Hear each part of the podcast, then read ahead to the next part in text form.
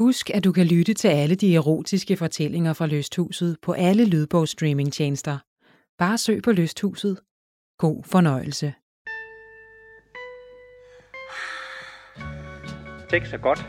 Sex er sundt. Sundhedsstyrelsen går ind for sex. Vi er seksuelle væsener. I film og tv-serier ser vi de unge og smukke gøre det. På nettet kan vi se det på alle tænkelige måder. Og i litteraturen gemmer det sig overalt. I will blow whomever I want as long as I can breathe and kneel. Men hvilke erotiske fantasier, drømme og dilemmaer gemmer der sig rundt omkring os i det virkelige liv? Lige nedenunder den pæne overflade. I den her podcast vil brevkasseredaktør Majse Njord kravle helt ind i dine erotiske fantasier. Sammen med en masse erotikkloge gæster vil hun hver uge sommeren over besvare og give gode råd om dine hede fantasier, seksuelle længsler og dit våde begær. Velkommen til den erotiske brevkasse. I dag har vi fået besøg af Gry Sanderovits, som er jordmor, og Gry har også specialiseret sig i sproget omkring seksualitet. Blandt andet er det dig, der har opfundet øh, ordet kønsgrænsen, som bliver optaget i den danske ordbog i 2013. Det er rigtigt. Hvad er kønsgrænsen? Kønskransen er det navn, jeg gav den øh, sådan meget markante øh, del struktur, vi har, som er åbningen af vores skede. Øh, Øh, tit når vi ser en tegning af en skede, eller lærer et eller andet om, hvordan tissekroner eller vulvaer ser ud, så er der sådan et hul ind til skeden, og det er der jo ikke i virkeligheden. Der er sådan en øh, kraftig struktur, som øh, bliver kaldt hymen i sundhedsvæsenet, og har givet myten om jomfruhinden. Men den har aldrig været en hende, det er sådan en, øh, nogle blade, Øh, For de fleste af os, når vi når til puberteten, så er det blevet til sådan nogle bløde blade, der lukker sig til. Lidt ligesom en øh, tulipan set op fra. Eller sådan. Det er kønsgrænsen. Og i dag, der skal vi tale om erotik, øh, efter man har født, blandt andet. Øh, og der sagde du noget, da vi talte sammen forleden, sagde du noget, der overraskede mig meget. Fordi der er jo mange, der tænker, når de har født, åh oh, nej, er det slutningen på alt? Ja. Øhm, ja, sådan bliver der talt meget om, eller at så skal man jo også i gang igen, eller op på hesten. Og jeg tænker, alle de der overgange i livet, som fødsel og graviditet kan være, men i virkeligheden også pubertet eller overgangsalder, alle, alle ting, der sådan ryster os i vores grundvold, giver jo i virkeligheden chancen for en ny start. Så jeg tænker, at øh, jeg vil rigtig gerne have fortællingen frem om, at vi i vores svære overgange fik lov til at starte lidt forfra med det nye mindset, vi nu har mulighed for at få. Giver det mening? Ja, men hvordan gør man så det? Fordi øh, du fortalte jo også, at der er mange, når de har født, så er der mange kvinder, der øh, har nogle øh, egentlig ret grimme navne øh, til deres øh, ædlere dele, sådan noget som øh, Hiroshima eller øh, en slagmark. Bombekrater. Bombekrater, ja. Ja, det er tit i virkeligheden et spørgsmål, når folk siger de ord, så er det jo egentlig også et spørgsmål. Så er det sådan, jeg er bange for, at det er et bombekrater, eller er det det indre billede, man har af det sted, øh, det skød, man har født ud af. Øhm, så hvordan man gør, jamen det gør man jo i virkeligheden ved at, at give sig selv chancen for at starte forfra med sit sansapparat. Jeg tænker, det der sker, når vi er i sådan nogle overgange, det er jo, at, at vores sanser potentielt øh, bliver skærpet og forandre sig. Vores måde at, at føle, at vi er til, forandre sig, fordi vi fysisk og psykisk og i vores relationer bliver sådan, øh, skal starte from scratch. Men hvis man nu omsætter det til en mulighed for at tænke, at man kan, hvis man har en partner, kan nærme sig hinanden langsomt. Altså i virkeligheden lave sådan nogle øh, old school øh, sensitivitetsøvelser eller sensualitetsøvelser, hvor man starter med at sige, at det handler ikke om at få adgang til skeden og have samleje. Det handler om at starte med at lugte til hinanden, kigge på hinanden, smage på hinanden og mærke hinanden. I virkeligheden sætte det lidt i struktur, hvis man synes, det er, er svært. Så kan man lave sådan en øh, helt almindelig øvelse i virkeligheden i, at man øh, aftaler samlejeforbud øh, over nogle gange, hvor man så er sammen nøgne, og man skiftes til at røre ved hinanden, øh, uden at det skal føre til noget, men bare fordi det er. Så får man lov til at, mærke igen, hvordan ens krop responderer, og mærke, at den anden ønsker at være sammen med en, og mærke, at en responderer, og omvendt. Øh, det plejer at være sådan meget, meget enkel og meget, meget øh, følelsesmættet måde mm. at nærme sig sig selv og hinanden på. Så i det hele taget vil jeg sige, at man gør det, at man skruer op for sine sanser og opdager, at der er alt muligt, man kan komme tilbage til, når man øh, holder op med at være bange. Og så er det selvfølgelig, hvis man nu er bange for et eller andet, har ondt, så er det om at få, få hjælp til at, at få undersøgt, er der et eller andet, der er syet dumt sammen, eller noget arvæv, der skal masseres, eller få sat ord på det, man har været bange for. For det er jo sådan, at vores oplevelser sætter sig, både i kroppen og i tankerne. Ja. Og hvad er det, du øh, gør ved de, øh, de kvinder, der kommer til dig? Hvordan, hjæl hvordan hjælper du dem? Jeg starter med at lave sådan en overblik, jeg kalder et semiotisk overblik, så hvor vi egentlig både kigger på, hvad er der på spil fysisk. Det kan være øh, noget, der gør ondt, øh, at, at man øh, drøbtisser, eller er bekymret for, hvordan et eller andet ser ud. Øh, og så tankemæssigt, hvilke tanker man har om, hvad der skal ske, og hvad der er sket, og, og hvem man er. Og så relationelt undersøger de tre domæner. Øh, og så finder ud af, hvad lige netop den, jeg sidder med, har mest brug for at starte op med. Øh, og de tre ting, kroppen, tankerne, relationerne, de er jo én ting inde i hver os. I vores hjerne hænger det jo sammen som mindet om, hvad vi har oplevet og erfaret, og hvad, ja, hvad mulighederne i verden er. Så, så der går vi i gang med at arbejde. Det kan være sådan meget konkret, at at få kigget på en bristning, for eksempel, hvis man har været gået i stykker, og få, få mine øjne, og så hjælp til at få sine egne øjne på, at det ikke er et bombekrater. At, det, at jeg for eksempel kan sidde og sige, at her er arret, eller her var du sød sammen, og her er det fuldstændig, som det altid har været, og begynde at hjælpe dem ned i så at mærke, hvordan det føles, i stedet for, hvad de frygter, det ser mm. ud som. Øhm, så kan det være at få bevægelse i bækkenbunden, men det kan også være at få øh, ord på ja, det, man har oplevet. Tit hænger det sammen. Tit vil det være, at man sætter sig ind og begynder at kigge på noget arvæv i en vulva. Øh, og når de så kigger, så øh, bliver de rørt. Øh, mange bruger sådan, øh, de siger, jeg ved ikke, om jeg skal grine eller græde. Og det er jo sådan et fint, fint mm. sted, vi kommer hen i os selv, når vi ikke ved det, fordi det er et helt øh, åbent sted. øhm, og så kommer der minder. Så vil der tit komme det, de havde været bange for, mens de fødte, eller har tænkt om sig selv tidligere i livet. Og så når man begynder at få sat ord på det, der sådan trykker mest, men man ikke har haft sprog for, så kan man begynde at få mere sprog for, hvad man drømmer om, og hvad man forestiller sig. Øhm, så kan man være nysgerrig. Så det er jo sådan at, at skabe rum, plads til nysgerrighed ved at få sprog for både det svære og det, det spændende. Men, men det er jo en ting at sætte ord på det, øh, der er sket, men kan, kan man også være med til at... Øh, at ødelægge det for sig selv ved at, at tale, jeg tænker, at tale grimt om sin egen krop. Eller, øh, eller andre gør det. Altså jeg kan huske for eksempel, jeg så et interview med, med Robbie Williams, den britiske sanger, hvor han sagde, at at se sin øh, kone føde, det var ligesom at se sin yndlingspop brænde ned til grunden. Og jeg kan godt sige det, altså det var meget sjovt sagt. Ja. Men hvis jeg var konen, så ville jeg måske have det lidt svært. Og måske sige, at jeg egentlig aldrig har været din pop. du er ikke så velkommen i poppen længere, hvis du ikke kan se, hvor fin den er. Øh, ja, det kan, hvis du spurgte netop, kan det ødelægge at sætte de ord på. Alle de mm. ord, vi bruger, øh, skaber vores virkelighed, tænker jeg. Så det er så vigtigt, hvad vi kalder det. Og så selv at høre sig selv sætte ord på, og lægge mærke til, hvad er det, jeg kalder det? Hvor kom det fra?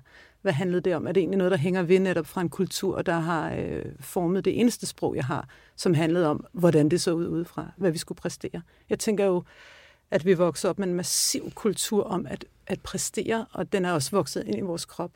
Så at ikke barbere sig under armene er et ikke-valg. Alt er i virkeligheden et valg. Så hvis du mm. præsenterer din krop for nogen, altså møder nogen med din krop, så føler du, at du præsenterer den, og på en eller anden måde skal forsvare den eller stå inden for den. Så alt det, du ikke har trænet eller formet eller gjort, øh, det er sådan en, ej, undskyld, jeg ikke har barberet ben, undskyld, jeg ikke har ydet mere, mm. øh, hvor der slet ikke er plads til sprog omkring, hvordan føles det. Øh, altså det der med, at, at det, ja, vi slet ikke ved, hvordan vi mærker efter, hvad der føles. Vi, vi nærmest ikke kan, kan mærke ned i os selv. Mm.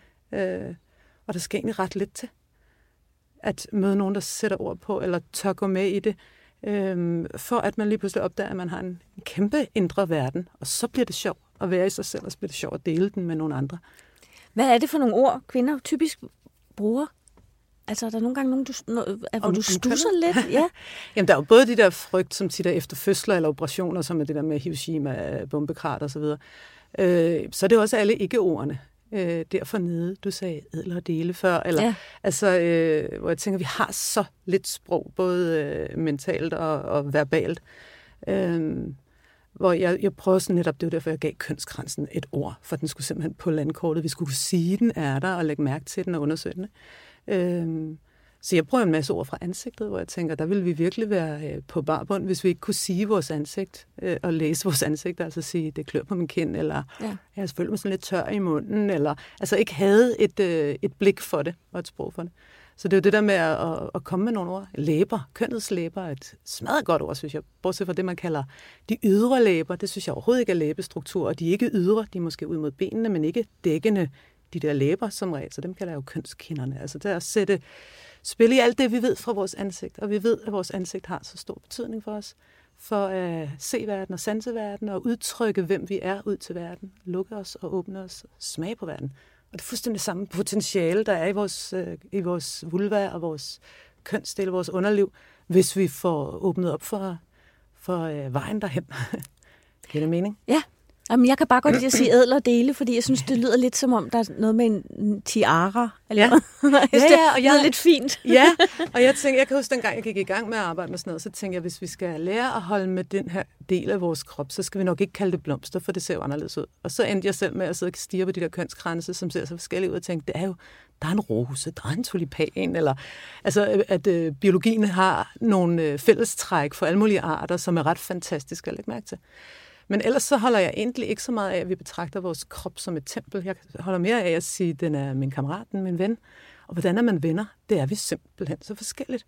Vi har venner på forskellige måder, og vi ønsker øh, venskaber fra andre på forskellige måder. Så hvis vi bruger det sprog til at sige, hvad vil jeg min krop, så vil jeg først og fremmest gerne finde hen til at være så tryg og have så meget tid, så jeg har mulighed for at dvæle ved, hvordan har du det?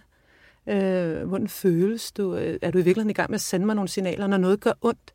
Er det så i virkeligheden en stemme, jeg kunne lytte til, som ikke betyder noget galt, men betyder, at du har brug for omsorg? Og hvad sker der, hvis jeg giver min krop den tid og det kammeratskab med nysgerrige øjne? Ikke bare, kom nu skal du med på bar, eller nu skal vi hen til den fest, men, øh, men øh, hvad har du lyst? Øhm, så, så, så vil jeg egentlig hellere være venner med min krop, end at betragte den som et tempel. Giver det mening? ja. ja. Men du har så øh, opfundet noget til øh, en, en del af kroppen, som ligefrem har fået øh, Dansk Designpris. Hvad er det? Jamen altså, det nemmeste er at kalde det en bækkenbundspude. Øh, jeg sad øh, i en lægepraksis og lavede sådan en efterfødselsundersøgelse, og det gik op for mig, at alt det, vi synes, vi sagde om bækkenbunden, var på en eller anden måde lige så langt væk, som at vi kaldte kønskransen for en jomfruhende. Så jeg tænkte, at den skulle have en, en tur i undersøgelsen, og så hævde jeg fat i en fysioterapeut, som er specialiseret i sådan nogle ting også, og en bandagist, og vi tænkte ud af boksen. Så øh, det er egentlig en måde at tale med sit underliv og finde ind i at sanse sit underliv, hvis man sætter sig på den. Vil du prøve den? Det vil jeg gerne. Ja, værsgo. tak. Og den det er, er stjerneenkelt princip. Den, det er en sort ting, som er dobbelt så lang som en Marsbar. Mm. Og dobbelt så bred. Godt og vel. så sætter jeg mig på den denne vej. Ja, det eneste, du skal vide, er, for det første kan du ikke gøre det forkert. og så er det enormt forskelligt, hvad man mærker. Du kan ikke mærke forkert, for det er bare dig selv, du skal mærke, og det er min opgave at guide dig, så det bliver trygt og nysgerrigt. Ja. Nogle sætter sig og synes, den fylder enormt meget, og nogle synes ikke, de kan mærke den. Du sidder på en blød stol. Ja, jeg sidder på en blød stol. Ja. Er der noget, der er ømt? Nej. Nej. Så kan man jo starte med... Ja, undskyld. Ja, men det føles som en... Øh, ligesom de der bolde, man kan sidde på på kontoret. Yes. På en... Øh, det er en rar, anderledes måde. Og så synes jeg, jeg kan, altså så kan man jo mærke, om man rykker frem eller tilbage, så er der vægt på. Ja, lige præcis. Så hvis du nu rykker lidt rundt, og netop så kan det være, at du finder et sted, hvor du tænker, der er lidt sværere at mærke, der er lidt følelsesløst ja. eller ømt. Ja. Så det er jo sådan allerede på vej ned i sig selv, ikke? Øh, og lægge mærke til, at der er forskellige udtryk i din bund. ja, og i mit ansigt nu, ja, ja, kan jeg mærke. lige præcis, ja. så det hænger jo ja. sammen. Og hvis du så prøver at tage et dybt suk, nu lærer jeg dig lige et jordmorsuk, og ja. princippet er egentlig, at vi prøver at sætte noget lyd på udåndingen, øh, og prøve at lade kæben slappe af imens. Ja. Og lægge mærke til, hvad der sker. Ja. Og så mærke, at det giver lidt efter i bunden. Prøv en ja. gang til. at man sådan får sluppet lidt og glædet lidt ned ja. om puden. Ja. Og det er jo virkelig det, jeg så lige viste dig nu, det er virkelig, hvordan du afspænder din bækkenbund. Og det har været det nærmest det sværeste at lære mennesker. Folk kæmper i virkeligheden meget mere med gener fra spændte bækkenbunde end slappe bækkenbunde. Så efter en fødsel vil vores bund ikke bare være slap, som vi sådan har fået fortalt. Den vil også være på mærkerne. Øh, lidt ja. ukontaktbar, lidt rigid. Lidt ligesom vores ansigt, når vi har været stresset ja. øh, og trænger til at få bevægelse, blive bevæget, få ømhed. ja. Er det rart? Det er rart. Dejligt. Og øh, man får, det er jo rigtigt, man, jeg kan mærke, at man får lyst til at rokere lidt rundt, for så kan man mærke det ene, så kan man mærke det andet. Ja, så man kan egentlig bare bruge den sådan, altså til at sidde med seere og mærke efter og lave nogle suk. Og så kan man bruge den sådan lidt mere traditionelt til, hvis vi nu laver forskellige altså puster hårdt eller suger luft ind, så vil du mærke, at bunden også bevæger sig. Ja. ja. Kan du mærke det? Ja. Det er simpelthen din krops egne naturlige knibøvelser. Jeg tænker, at det er modsat den der bold, ikke en, man har på sin stol på en arbejdsplads. Det vilde er, at det synes folk faktisk godt, de kan. Altså, den kan, at den er så tilstrækkelig øh, øh, hvad hedder sådan noget, ja, neutral, så folk kan give den den mening, de vil. Øh, jeg vil jo ikke drømme om at sidde ved min computer i flere timer, uden at sætte mig på den i hvert fald et par minutter hver time, fordi vi sidder simpelthen så dumt på stole. Så Ja. det er jo derfor, at bolden er fed på kontoret, eller Ja. hæve sænkebordet, eller sådan noget. Men det der med lige at komme ned og mærke, at jeg har en bund, jeg får lige ja. øh, kontaktet, hvordan er der egentlig spændt op, sidder jeg og spænder for at holde mig selv i en eller anden stilling, øh, kan egentlig få noget blodgennemstrømning igen. Ikke? Så jeg vil se den være verdens bedste kontordims. have den i henskerummet, eller ja. Ja, bilen, jeg vil faktisk sige, altså lige umiddelbart, øh, nu her hvor jeg sidder på den, så giver den en fornemmelse af ekstra styrke. Er det mærkeligt sagt? Nej, jeg tænker, at det, må, altså, det er et meget personligt udtryk, hvad styrke er, men hvis det er sådan en uh, power-fornemmelse af, at du findes der, Ja. øh, så bliver jeg jo helt vildt glad. Det var det, jeg i virkeligheden gerne vil nå folk med, den der med, hey, i stedet for at stå nede i netto og tænke, ej, må jeg lugter, må folk kan lugte min øh, kusse. Altså så tænke, hey, jeg ved, hvad jeg har, jeg kan mærke det, jeg kan kontakte det, og hvis jeg er stresset eller det svir, så kan jeg lige give det en dyb vejrtrækning og, og, og, og ground det. Så det bliver jeg da rigtig glad, hvis du sidder og grounder. Ja, det ja. har jeg, og jeg, kan, jeg synes, jeg kan mærke, ja, netop en, øh, en form for styrke. ja. Sådan en, komme anden verden. Ja. Prøv en gang at lave, hvis du plejer at lave en traditionel knib. Kender du dit knib? Ja. Ja. Er du i tvivl om, hvordan du kniber til daglig? Eller er det Nej. Sådan, så prøv at lave bare 20 procent af det, du plejer, mens du laver en lille udånding sådan her.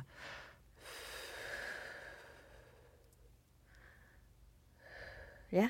Kan du så mærke, så kan du nuancere det der Ja. knib også, så det ikke behøver at være sådan et øh, knib og slip. Ja, hvor det er sådan, som om man er i hæren. Og, Ja, lige og der er præcis. der råber Hvem, hvem gad lige det, ret. ikke? Ja. Og det er jo fordi, den tænkning om knibet kommer fra sådan noget høje knæløftstænkningstid. Ja. Som, øh, det, der, det er da ikke det, jeg ønsker for mit ansigt, for eksempel. Der er der jo ikke sådan en smil eller se sur ud.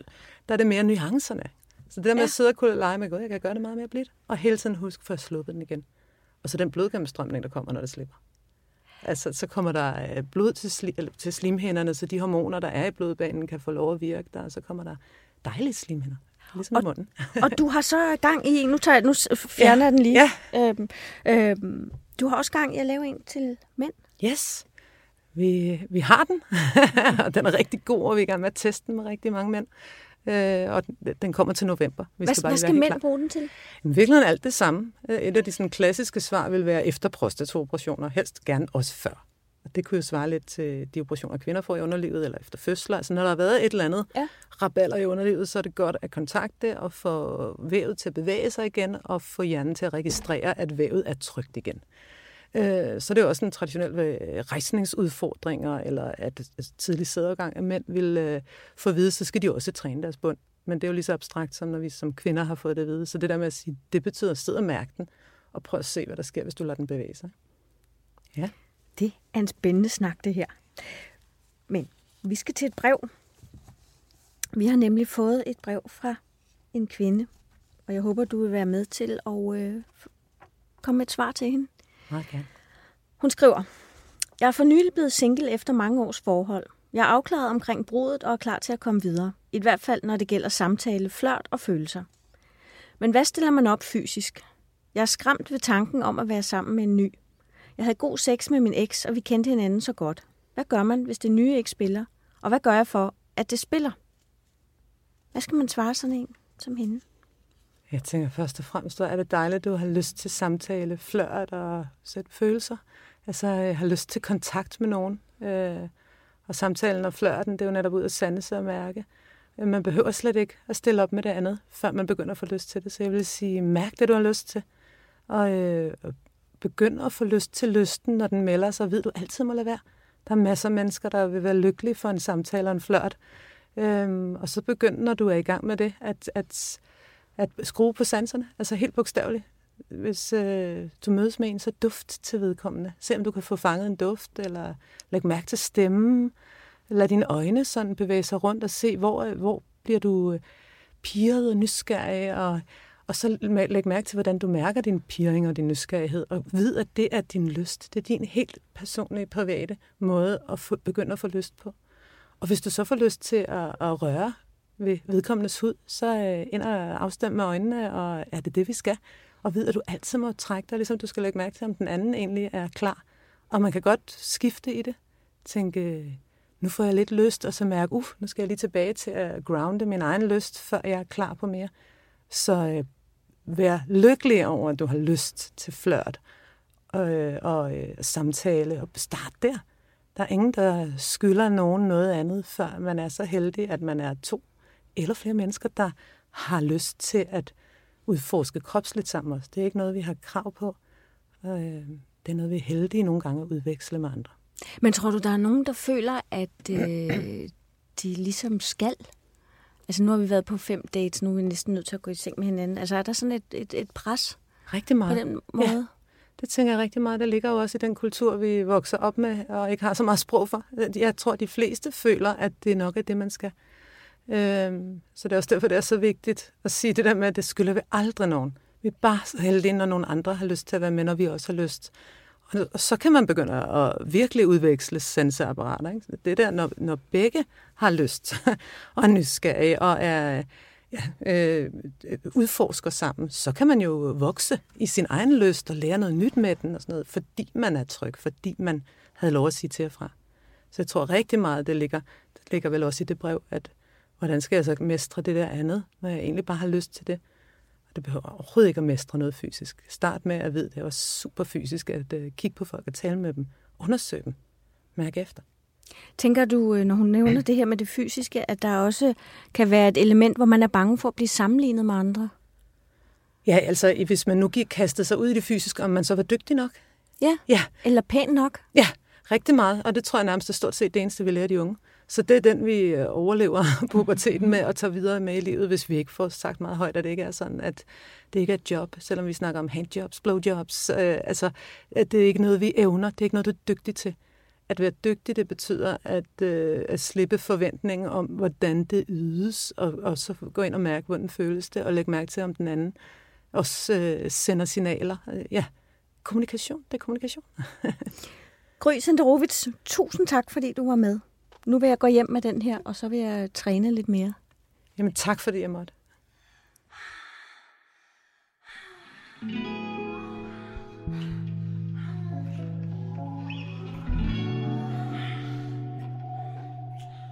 Susanne Kortes og Anna Bridgewater, velkommen i studiet. Tak. Siden 1993 så har man i Storbritannien uddelt en pris for den dårligste beskrivelse af sex i en roman. Øh, det er en pris, der hedder The Bad Sex in Fiction Award. Mm. Sidste års vinder, Didier Decoyne, som har skrevet The Office of Gardens and Ponds, vandt blandt andet for sin beskrivelse af, hvordan en japansk kvinde æltede og kvaste en mands kønsdele til de til sidst mindede om en abe, der knytter sine hænder. Det har jeg, virkelig, jeg har virkelig også tænkt over, hvordan... Jeg kan ikke helt se det for mig. Det kan jeg. er, det, er det svært at beskrive sex? Jeg synes ikke, det er svært, men jeg synes, der er... Man skal tænke sig om, eller jeg skal i hvert fald tænke mig om. Nu sidder I her sommeren over og skriver historier baseret på virkelige hændelser, øh, og jeg mm. samtaler med nogle kvinder. Mm. Øh, erotisk litteratur kan, kan i nogle kredse have sådan et lidt blakket ry, og man kalder det mommy porn eller tandsnusk mm. på svensk. Mm. Hvorfor det? Hvorfor er, der, hvorfor er det ikke fint? Der er flere, flere forklaringer, tror jeg. Den, den ene forklaring det er, at øh, det er meget enkelt at læse, og det, der er let tilgængeligt, har aldrig fået et godt ry. Altså, det er sådan, at med al kunst. Så er det jo også det ved det, at øh, det jo gennem mange år har været mænd, der har været meningsdannere, også inden for litteraturen, og det her tandsnusk, eller mommyporn, eller hvad vi skal kalde det, er jo kvindens domæne. Altså det er som regel kvinder, der skriver det, og kvinder, der læser det. Der er utrolig mange penge i branchen. Øh, Daniel Steele og Barbara Cartland er mega, mega, mega millionærer. Men øh, det bliver det ikke finere af af den grund, det synligheden. Ikke? Og så er det jo meget, øh, man kan kalde det brugslitteratur. Altså fordi man læser det, og får en glæde, og så kan man, hvis man vil, øh, føre glæden videre med egen hånd. Det var smukt formuleret. Denne gang hedder fortællingen ved Råbjerg Mile, og hovedpersonen er i sommerhus med sin veninde Louise og nogle andre venner, og Louises storbror Mikkel. Og Anna, det er dig, der har skrevet den, så Det vil du ikke være sød og læse et stykke op? Det kan du tro. Igen kom Mikkel ind til mig i min smalle køjeseng. Han tog mig hårdere end aftenen før. For mig var det både helt rigtigt at blive reddet af en mand, der tilfredsstillede sig på min krop, og samtidig føltes det forkert, at det ikke var en intim akt. Mikkel fornemmede, at jeg trak mig fra ham, og da han var færdig, krøb han ned i fodenden af sengen, tvang mine knæ fra hinanden og slikkede mig. Det var første gang, jeg oplevede en mands tunge der. Fornemmelsen af, at han åbnede mig med hænder og mund og tvang hemmeligheder ud af mig, var både lystfyldt og blandet med modstand. Det var ikke kærligt.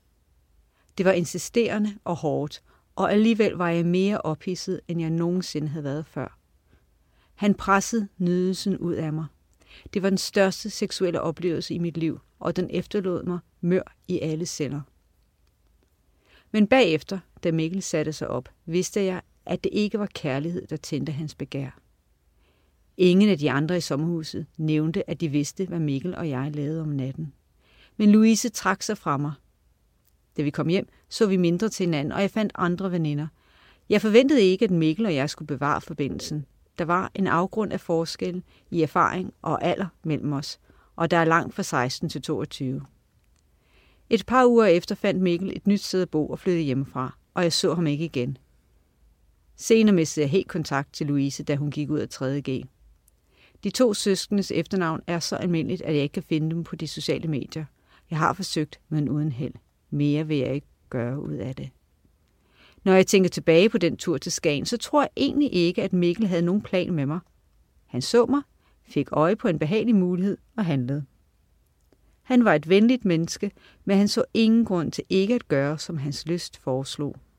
Jeg tror ikke, at han tænkte over forskellen på vores aldre eller erfaringer. Jeg var en forsigtig og uerfaren teenager med blød hud. Han var en nysgerrig, eventyrlysten, nogle 20-årig, og han havde set, at jeg var føjelig, åben og forsvarsløs. Min Mikkel, han hed faktisk Mikkel, og han var storebror øh, til en, jeg gik i gymnasiet med. Og han havde sådan nogle smukke brune krøller, og han havde hornbriller. Og det har gjort, at lige siden, når jeg øh, ser en med hornbriller, sådan nogle runde nogen, så bliver jeg en lille smule blød i knæene. Mm. Og det, for eksempel skulle jeg interviewe Brian Mikkelsen på et tidspunkt, og der synes jeg faktisk, han var enormt sexet på grund af de der briller. Og det er jo mange, mange år siden. Hvad er det, der gør, at de der øh, første spirende erotiske oplevelser, de sætter sig og, og bliver siddende? Det er, jo også, det er jo første gang, vi opdager os selv på den måde. Ikke? Og Det, det kan godt være meget skilsættende, og, og den, den måde, det ligesom foregår på, har betydning i mange år fremover. Ikke så nødvendigvis resten af livet, men, men mindet har man jo resten af livet, og det gælder jo ikke alle de andre, man har været i seng med nødvendigvis. Der kan man godt lige komme til at glemme en eller to øh, i, øh, i svinget, synes jeg. Når man laver det der optælling. Jamen, når man er helt ung, så er næsten alt, hvad man laver, første gang, man laver det. Og så derfor, altså det er også første gang, man spiser en østers, når man er ung, og første gang, man drikker rigtig champagne i stedet for kage. Alle de der ting. Første gang, man er fuld, og Ja, ja, første gang, man gør noget dumt. ja. Første gang, man har en kæreste. Det hele er vigtigere. Mm. Og det er også derfor, de år, altså, de, de står meget tydeligere i alle detaljer. Det er jo ikke kun det seksuelle, men de detaljer står også tydeligere frem, synes jeg. Kan I huske, hvem I var i seng med første gang? Ja. ja, jeg kan godt. Øh, men jeg, jeg kan simpelthen ikke huske, hvad han hed. Men det var på en øh, ungdomskommunistisk sommerlejr i Tjekkiet, hvor jeg var øh, med, øh, med, med en dansk gruppe, og, og så var der nogen fra sådan ligesom al, alle andre grene af den der forening i Europa, og, øh, og han var en, en fransk ung mand, der var enormt sød, og vi, han kunne ikke engelsk, og jeg kunne ikke rigtig specielt meget fransk, måske samlet 10 ord eller sådan noget. Øh, men det var faktisk enormt sådan fint og, og romantisk. Og, og på en eller anden måde, som jeg, som jeg ikke rigtig kan huske, hvordan, men på en eller anden måde, så havde jeg et par af hans boxershorts med hjem. Jeg tror ikke, det var dem, han nødvendigvis havde på den aften. Men, Øh, men det var sådan noget, jeg, jeg kan bare huske, jeg havde dem bare i rigtig mange år, sådan bagerst i skabet i en skuffe, så var det sådan, det var nærmest sådan et trofæ, jeg havde liggende. Fantastisk. Ja. Det var da en fin historie. Ja. Du har, ikke, du har smidt de boxershorts ud nu, ikke? Jeg har dem ikke længere, nej, og jeg, jeg kan simpelthen ikke huske, hvornår de røg ud, men på et eller andet tidspunkt i en flytning er de forsvundet, måske da jeg flyttede hjemmefra. Anna, kan du huske noget af de der første oplevelser med øh, det første kys, eller øh, sådan noget, som har sat sig?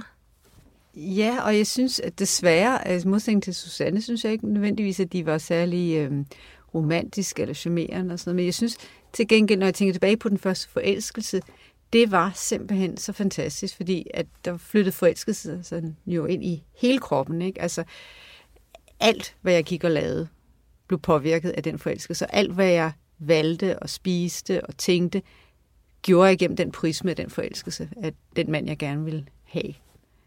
Og som jeg jo aldrig fik. Men øh, det var sådan noget helt andet. Ikke? Og, men jeg synes bare, at den forelskelse gjorde øh, livet smukkere, fordi jeg havde lyst til at blive et bedre, klogere, mere energisk og mere fantastisk menneske på alle mulige måder. Men du siger, at du fik ham aldrig, Nej. ham der, du var forelsket. Hvordan gik det så over? Hvordan gik den der vilde forelskelse over? tiden. Vel, altså, jeg vil så sige, at, at det gode ved, at man aldrig får vedkommende, det er, at jeg jo stadig kan bevare ham som et helt fantastisk minde. Ikke? Altså, han er jo perfekt i min erindring, ikke? Men heldigvis, når man er ung, så sker der andre ting. Jeg troede jo aldrig, det ville gå over, men øh, det gjorde det jo så. Og der kom andre mænd sidenhen. Så, så, men tiden flytter jo utrolig meget. Altså, jeg er jo også et andet sted i, i mit liv. Ikke? Jeg var sådan, ja, troede på nogle andre ting måske, havde nogle andre idéer om, hvad det perfekte menneske, eller den perfekte mand var. Jeg fik heller aldrig ham der Mikkel. jeg har ikke engang nogensinde kysset ham. Så det er også sådan et, øh, det er som om man har sådan nogle små lover i sit sind, ikke? hvor man lige, så kan man lige kigge tilbage på det der. Det er derfor, du stadig synes, at øh, hornbriller er fantastisk. Det er, fordi han aldrig fik afmonteret den myte om, at mænd i hornbriller er fantastisk. Han nåede aldrig at skuffe dig. Nej, lige præcis. det er jo det, der er så En fantastisk. evig mulighed. Ja. En evig mulighed. Man skal faktisk ikke gå i seng med dem, man er forelsket i, fordi de har mulighed for at skuffe. Noget så fælt. Er det dagens råd? Det er det. Det er lidt kedeligt råd, men Meget kedeligt. ud med det. Så kommer man i hvert fald ikke galt af sted. Tusind tak, fordi I kom i dag. Selv tak. Selv tak. Du har lyttet til Den Erotiske Brevkasse. Husk, at du kan skrive anonymt til os på mail.